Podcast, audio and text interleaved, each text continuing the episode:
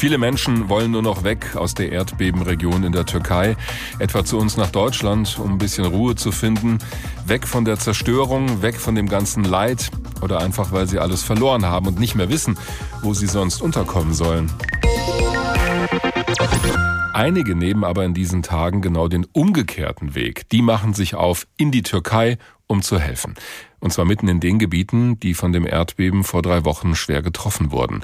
Diese Hilfe kommt auch hier aus Hessen, unter anderem von Dr. Jihan Celik. Er arbeitet normalerweise als Lungenarzt am Klinikum in Darmstadt. Dort hat er sich viel um Corona-Patienten gekümmert in den vergangenen Jahren. Seit Dienstag der vergangenen Woche ist er aber im Süden der Türkei, in der Stadt Iskenderun, ganz in der Nähe der Grenze zu Syrien. Und dort habe ich ihn gestern Abend erreicht. Herr Dr. Celik, nach fast einer Woche in dieser Region, aus der wir auch so viele Bilder und Nachrichten bekommen haben. Welchen Eindruck haben Sie ganz persönlich von den Zerstörungen dort? Also das Ausmaß der Zerstörung ist absolut surreal. Wenn man mit dem Auto, so wie ich es gemacht habe, aus Adana kommt, in diese Erdbebengebiete immer mehr reinfährt, dann sieht man, dass äh, die Zerstörung immer größer wird. Und die absolute äh, Zerstörung sieht man dann in der Stadt Antakya. Die liegt wirklich, das ist keine kleine Stadt, aber sie liegt wirklich vollständig in Trümmern. Das sind große Apartmentkomplexe, große Gebäude. Ich glaube, viele Menschen haben auch schon die bewegten Bilder dazu gesehen. Mhm. Da gibt es kein Gebäude, das bewohnbar ist. Das liegt komplett in Trümmern. Und vor dem Hintergrund, ich meine, wir haben Sie gerade auch versucht anzurufen, da mussten Sie den Anruf erstmal wegdrücken, weil Sie mitten in einer medizinischen Behandlung waren. Da ist also offenbar ganz viel medizinische Hilfe jetzt vonnöten. Richtig, denn natürlich ist äh, auch gleichzeitig das komplette Gesundheitssystem, die Gesundheitsversorgung zusammengebrochen. Ähm, es gibt keine intakten Krankenhäuser in der Stadt Iskenderun und ähm, in anderen Städten hier in der Umgebung sieht das teilweise noch schlimmer aus. Da gab es sowieso schon eine sehr dürftige Gesundheitsversorgung. Und es gibt auch so ganz tragische Dinge wie, dass Menschen zu uns kommen und sagen, sie sind eigentlich gut ärztlich betreut, hausärztlich betreut, aber der Arzt ist beim Erdbebenunglück ums Leben gekommen. Und dementsprechend muss das ganze Gesundheitssystem hier komplett äh, durch Feldkrankenhäuser neu aufgerollt werden. Wir versorgen hier Menschen mit Verletzungen durch das Erdbeben, aber auch Menschen, die jetzt gerade nicht weiter wissen, wo sie ihre chronischen Krankheiten weiter behandeln sollen. Stichwort Feldkrankenhaus, da sind Sie ja im Moment auch bei der Arbeit. Wie sieht das aus? Also ist das ein besseres Zelt? Die Organisatoren haben glücklicherweise eine Volleyballhalle, also so eine sehr stabile Halle gefunden. Das ist ähm, so U-förmig aufgebaut. Das ist sehr erdbebensicher. Das ist das so eine aufblasbare Halle oder steht die da fest? Nee, die steht da fest. Die steht da fest, aber die ist äh, sehr stabil. Mhm. Und ähm, da drin haben wir ein äh, Feldkrankenhaus aufgebaut, natürlich unterstützt durch Spenden, nationale und internationale, sowohl Equipment als auch viele Medikamente haben wir in den letzten Tagen bekommen. Und natürlich besteht das ganze Team aus Freiwilligen, sowohl aus Europa als auch vor allem aus der Türkei natürlich. Um mal einen Eindruck von den Dimensionen zu bekommen, wie viele Leute betreuen Sie da mit den anderen Mitarbeiterinnen und Mitarbeitern? Also wir haben heute die Schwelle von 1100 äh, am Nachmittag überschritten. Das war jetzt innerhalb der letzten drei Tage und ein Großteil haben wir heute versorgt. Also es wird von Tag zu Tag mehr. Es spricht sich natürlich in der Stadt rum.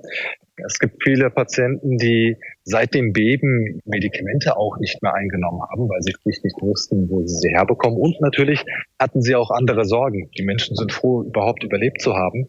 Und ähm, da spielt der Blutverdünner bei äh, Herzrhythmusstörungen oder andere kritische Medikamente nur eine untergeordnete Rolle. Aber auch das ist wichtig, dass wir quasi mit den gespendeten Medikamenten wieder äh, dafür sorgen, dass die Menschen auch ihre chronischen Krankheiten versorgen. Noch aktueller sind natürlich momentan die vielen, vielen Infektionen der Atemwege, die Magen-Darm-Infekte, die daraus resultieren, dass die Menschen im Freien leben, dass sie in Zelten leben, dass sie auf engstem Raum in der Kälte momentan ausharren also sowohl körperlich als auch psychisch geht es den Menschen sehr schlecht. Und wie sieht's mit den Leuten in dieser Stadt aus? Da ist ja auch einiges zerstört worden. Sie haben uns das geschildert und auch in der Umgebung. Wo werden diese Menschen untergebracht? Die Menschen müssen alle mit Zelten versorgt werden. Das ist auch in der Türkei weiterhin ein großes Problem und Streitthema. Da geht es auch politisch hoch her aktuell. Also es hat noch nicht jeder ein Zelt erhalten. Das tun sich leider ein bisschen schwierig mit der Organisation. Wir erfahren immer noch von Menschen, die unter Planen schlafen oder unter Bäumen schlafen. Wir hören einen Hund im Hintergrund. Hier laufen auch Hunde rum. Also es sind freilaufende Hunde unterwegs. Das ist in der Türkei nicht selten, aber mhm. äh, wir sind ja hier in einem äh, vor einem offenen Feld. Da sind besonders viele Hunde. Sie sind ja nun normalerweise Arzt in Darmstadt. Wir haben auch häufig mit Ihnen während der Corona-Pandemie gesprochen, wo Sie sich um Patientinnen und Patienten mit dieser Infektion gekümmert haben hier in Hessen. Sie haben keine Angehörigen vor Ort dort in der Türkei. Aber was war für Sie der Grund zu sagen, ich muss da unbedingt selbst hinfahren, um zu helfen? Also ich glaube, es ging vielen Menschen so, dass es äh, sehr schwierig war, machtlos zu Hause zu sitzen und äh, zu sehen, welche verheerenden Zerstörungen dieses Beben angerichtet hat und wie schlecht es den Menschen geht. Und wenn man natürlich auch einen türkischen Migrationshintergrund hat und dieser Kultur sehr nah ist, ist es ein umso stärkerer Motivator gewesen. Die letzten zwei Wochen nichts zu tun und aus der Entfernung zuzusehen waren sehr schwierig für mich. Von daher war ich froh, dass mich das Krankenhaus freistellen konnte, und ich hier herreisen konnte, um mitzuhelfen. Wie konkret können Sie denn helfen? Also Sie haben schon gehört, wir haben Sie fast in der Operation erwischt gerade. Das war eine Wundversorgung. Also man kann hier als Lungenfacharzt nicht nur sich mit den Lungenkrankheiten befassen, aber hauptsächlich geht es natürlich darum, dass äh, jetzt quasi nach zwei Wochen äh, Aufenthalt im Freien viele Atemwegsinfekte auftauchen, viele Menschen mit Asthma, Exazerbationen, viele Menschen mit chronischen Lungenerkrankungen, aber vor allem sind es Lungenentzündungen, die hier den Menschen Probleme machen und daher war der ärztliche Leiter dieses Feldkrankenhauses sehr froh, als ich ihm meine Hilfe angeboten habe als Lungenfacharzt.